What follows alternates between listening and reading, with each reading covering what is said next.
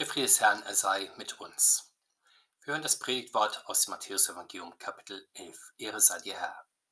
Als aber Johannes im Gefängnis von den Werken Christi hörte, sandte er seine Jünger und ließ ihn fragen: Bist du es, der da kommen soll, oder sollen wir auf einen anderen warten? Jesus antwortete und sprach zu ihnen: Geht hin und sagt Johannes wieder, was ihr hört und seht. Blinde sehen und Lahme gehen, Aussätzige werden rein und Taube hören, Tote stehen auf und Armen wird das Evangelium gepredigt, und selig ist, wer sich nicht an mir ärgert. Als sie fortgingen, fing Jesus an, zu dem Volk von Johannes zu reden. Was seid ihr hinausgegangen in die Wüste zu sehen? Wolltet ihr ein Rohr sehen, das der Wind hin und her weht? Oder was seid ihr hinausgegangen zu sehen? Wolltet ihr einen Menschen in weichen Kleidern sehen? Siehe, die weiche Kleider tragen sind in den Häusern der Könige. Oder was seid ihr hinausgegangen zu sehen? Wolltet ihr einen Propheten sehen? Ja, ich sage euch, er ist mehr als ein Prophet. Dieser ist es, von dem geschrieben steht, siehe, ich sende meinen Boten vor dir her, der deinen Weg vor dir bereiten soll. Der segne diese Worte an uns. Amen. Am heutigen dritten Sonntag im Advent, gut zehn Tage vor Weihnachten, beginnt nicht nur die heiße Phase des Wartens auf den Heiland der Welt, sondern auch die Zeit des reumütigen Wartens. Denn unser Herz ist oft genug eine schlechte Unterkunft für den Herrn, ein stolzer Ort, der sich nicht einmal eine ganze Adventszeit auf den Herrn einstellen will, so brauchen wir eine Einschulung in das Warten, ein Herz, das sich ergibt und geduldig auf den Herrn schaut. Das ist die Unterkunft des Gottessohns, das ist die Krippe, in der das Christuskind liegt. Und so wollen wir Gott bitten, dass er durch seinen Heiligen Geist unser Herz öffnet, sodass Jesus Christus bei uns einziehe. Das heutige Evangelium berichtet uns von Johannes dem Täufer. Er ist das Musterbeispiel eines weihnachtlichen Menschen. Er wartete wie kein anderer seiner Zeit auf Jesus Christus. Er predigte so überzeugend und überzeugend wie kein anderer seiner Zeit vom Gottessohn.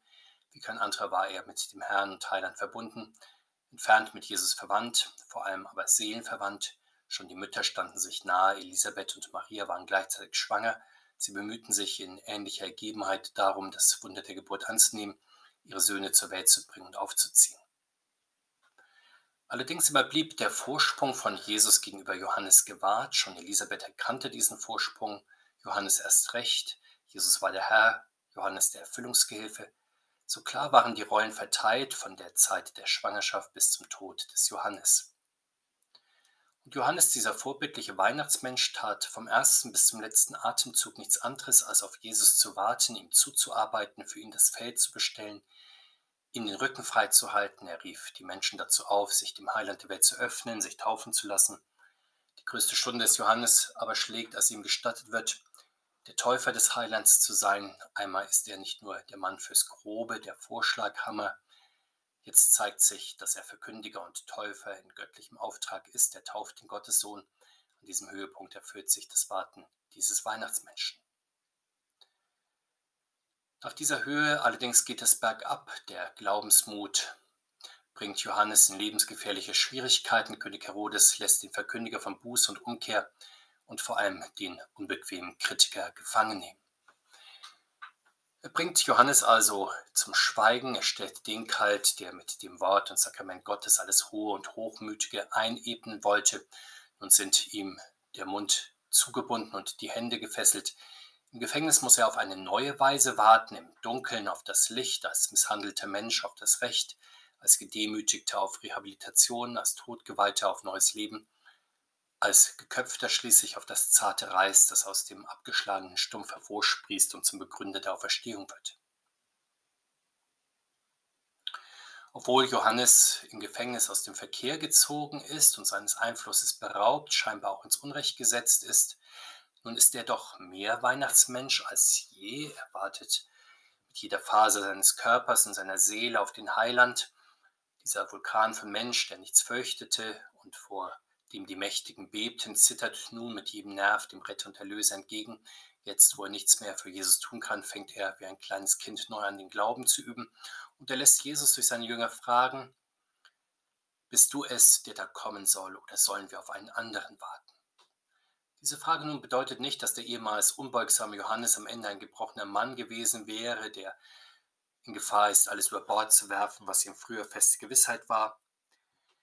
Aber müde und matt ist er offenbar schon, enttäuscht darüber, dass sein Lebenswerk scheinbar in Trümmern liegt, vielleicht auch zermürbt von den Entbehrungen der Haft, erschüttert über Tod durch Todesahnungen.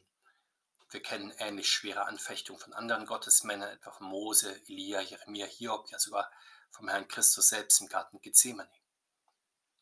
Und dennoch, Johannes wird nicht irre an Jesus Christus, dem er ein Leben lang gedient hat. Er will ihm vielmehr eine letzte Glaubensfrage vorlegen und eine letzte Glaubensantwort bekommen für sich selbst, bevor er vor den Thron Gottes tritt, aber auch für seine Schüler und andere treue Hörer, damit auch sie Stärkung im Glauben an den kommenden Herrn erfahren. Deshalb die Frage, ist Jesus der, auf den seit Menschengedenken die Frommen warteten, der den Elenden gute Botschaft bringt, die zerbrochenen Herzens verbindet, den Gefangenen die Freiheit verkündigt, den Gebundenen die Erlösung? Ist er der Retter für die Menschen, denen Glaube, Liebe und Hoffnung in den Nöten ihres Lebens schwinden, ja deren Geist zu verlöschen droht, die sich selbst als gescheiterte Existenzen ansehen und die im Gefängnis ihrer Sorgen und Ängste in den Stürmen der Zeit den rettenden Strohhalm benötigen, an dem sich ihr sinkender Glaube festhalten kann. Ich denke, wir alle kennen von uns selbst diesen Kleinglauben, nicht nur in Form der eher kleinen Fragen, die uns angesichts des weihnachtlichen Betriebes bisweilen beschleichen, sodass wir überlegen, ob unsere Spenden für bedürftige Menschen auch ankommen, ob die Menschen, denen wir Gutes tun, es auch wert sind, ob der Aufwand, den das Weihnachtsfest mit sich bringt, auch lohnt. Entscheidender sind doch die tieferreichenden Glaubensfragen, die uns manchmal beschleichen. Kann Jesus Christus auch uns retten in mancher schwierigen Situation, in der wir uns befinden, in manchem Ärger und Streit, wenn wir nicht weiter wissen und keine Hilfe in Sicht ist? Oder auch wenn wir sehen, wie schwer es andere Menschen manchmal in ihrem Leben haben, wenn wir uns fragen, wie es mit unserer Gemeinde und Kirche in den Krisen unserer Zeit weitergeht. Oder wenn wir nicht wissen, wie unsere Gesellschaft, ja die Menschheit insgesamt ihre zahlreichen Probleme lösen soll. Veränderung zum Besseren ist im privaten, kirchlichen, gesellschaftlichen ja bisweilen nicht zu sehen, manchmal eher die ernüchternden und immer gleichen Regeln von Macht, Habgier und Gewalt, also wer kann helfen, wo nach menschlichem Ermessen nicht zu helfen ist? So ernüchtert fragen wir manchmal, auch als Christen, und es ist gut, wenn wir es dann wie Johannes halten und diese Fragen nicht selbst beantworten, sondern sie offen dem Herrn Christus stellen. Dadurch entsteht die Chance, dass wir uns nicht mit wenig wirksamen Flästerchen selbst vertrösten, etwa es ist halt wie es ist oder so ist die Welt nun einmal oder auch alles wird schon irgendwie gut werden. Sondern durch wirksame Worte des Gottessohnes kann auch die Gefahr überwunden werden, dass wir resignieren und aufgeben, wie, der, wie die Menschen, die angesichts vielfach erlittener Bosheit ihrer Mitmenschen der Welt gar an gar nichts mehr glauben wollen, höchstens an sich selbst und die kleine heile Welt, in der sie sich selbst einigeln, und sei sie so klein und begrenzt wie eine Gefängniszelle sehen wir nun auf die Antwort, die der Herr Johannes gibt. Er antwortet mit Worten des Propheten Jesaja, der vorhergesagt hatte: Wenn der Retter da ist, dann sehen Blinde, dann hören Taube, dann springen Lahme, Stumme singen, den armen Gefangenen zerschlagen wird das Evangelium gepredigt. Genau das, ja noch mehr als das, sagt Jesus: Hört und seht ihr, all diese Armen werden geheilt und aufgerichtet, ja sogar Tote stehen auf. Aus dem Evangelium wissen wir, wie Jesus diese Wunder gewirkt hat, aber all das ereignet sich auch heute, wo das Wort Gottes verkündigt wird und Menschen auf einmal die Augen geöffnet bekommen, durch den Geist Gottes in Bewegung geraten, durch sein Wort gereinigt und geheiligt werden, sodass sie neu hören, sehen, sprechen, gehen und handeln können, ja sogar mitten in einer Welt, die fest im Würgegriff des Todes steckt, auferstehen zu neuem Leben. Vielleicht so, dass hier ein Blinder ist, der in wunderbarer Weise wieder sehen kann und sei es nur mit Hilfe der Blindenschrift. Da ein Mensch, dem andere Menschen durch gute Worte und Hilfestellungen auf die Beine helfen. Hier ein Krankenhaus, in der Hautkrankheiten behandelt, gelindert, ja geheilt werden. Da einer, der auf einmal etwas hören und verstehen kann, was ihm zuvor verschlossen war. Und hier, da steht einer wieder auf und kehrt ins Leben zurück, den viele Menschen schon abgeschrieben hatten. Und sogar den Armen wird von Jesus Christus erzählt, den Obdachlosen bei uns und denen, die mit ihrem Geld jeden Monat kaum über die Runden kommen, auch den Menschen in den Elendsvierteln dieser Welt und den Armen und Verlorenen dieser Erde auf allen Kontinenten, denen das Evangelium gesagt wird.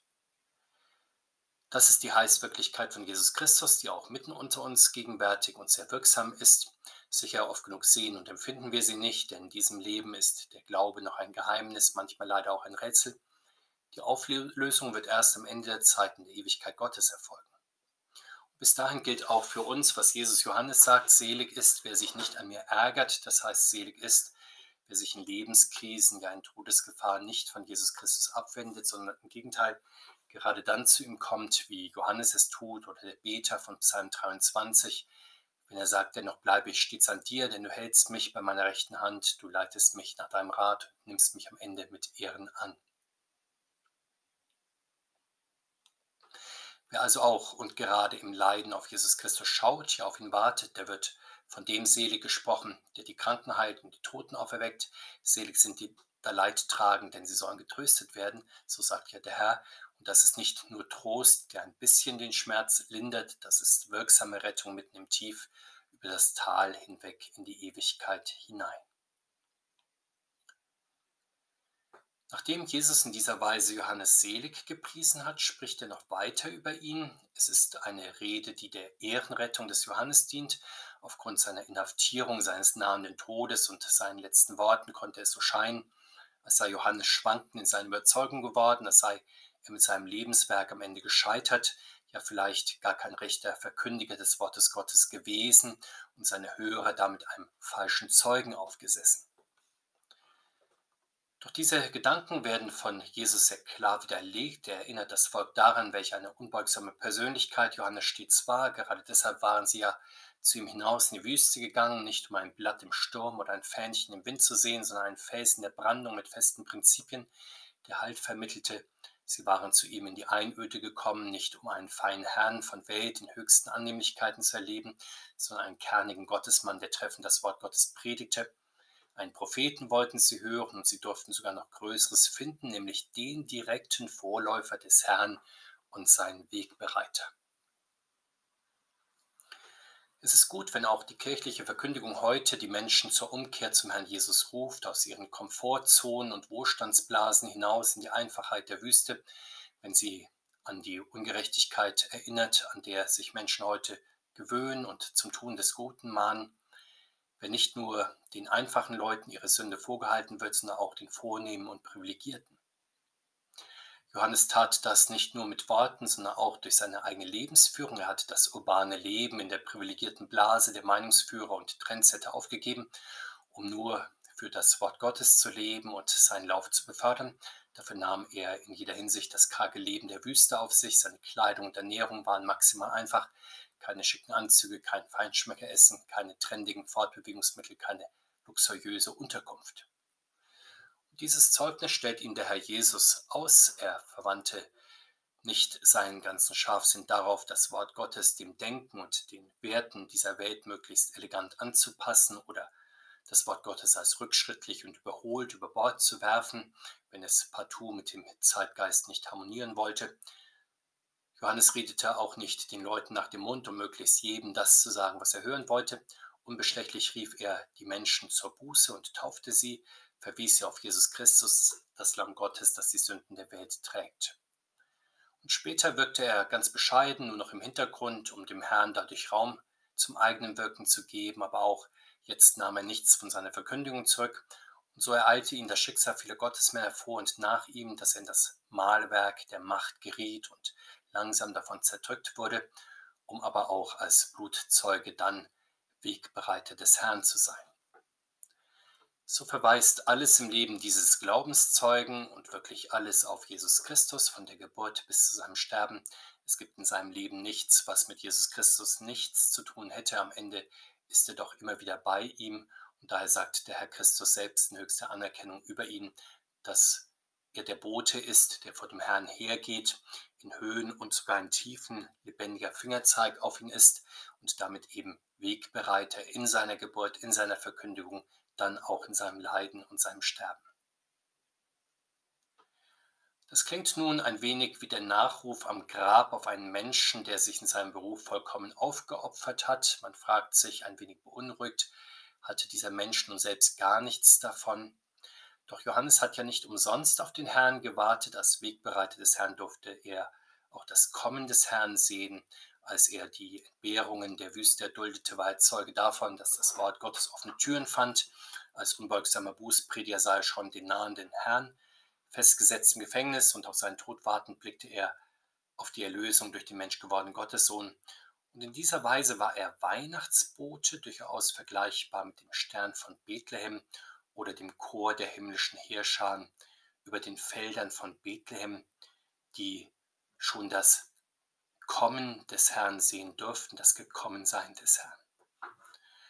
Wie er mögen wir heute gut zehn Tage vor Weihnachten auch den Ruf hören, bereitet dem Herrn den Weg.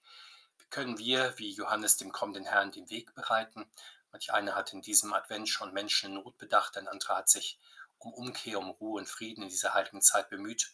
Wieder jemand sich in das Wort Gottes und das Gebet vertieft. Lassen wir darin auf die letzten Meter nicht nach. Wie Johannes sind auch wir selig, wenn wir am kommenden Herrn keinen Anstoß nehmen, sondern ihm still und treu, wenn nötig auch aufrecht und unbeugsam, leidensbereit und unerschrocken den Weg bereiten.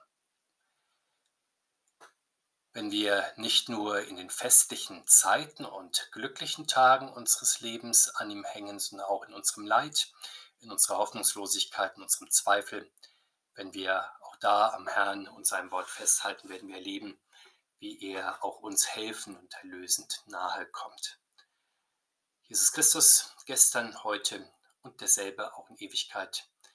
Er bewahre uns in seinem Frieden heute, morgen und alle Tage bis in Ewigkeit. Amen.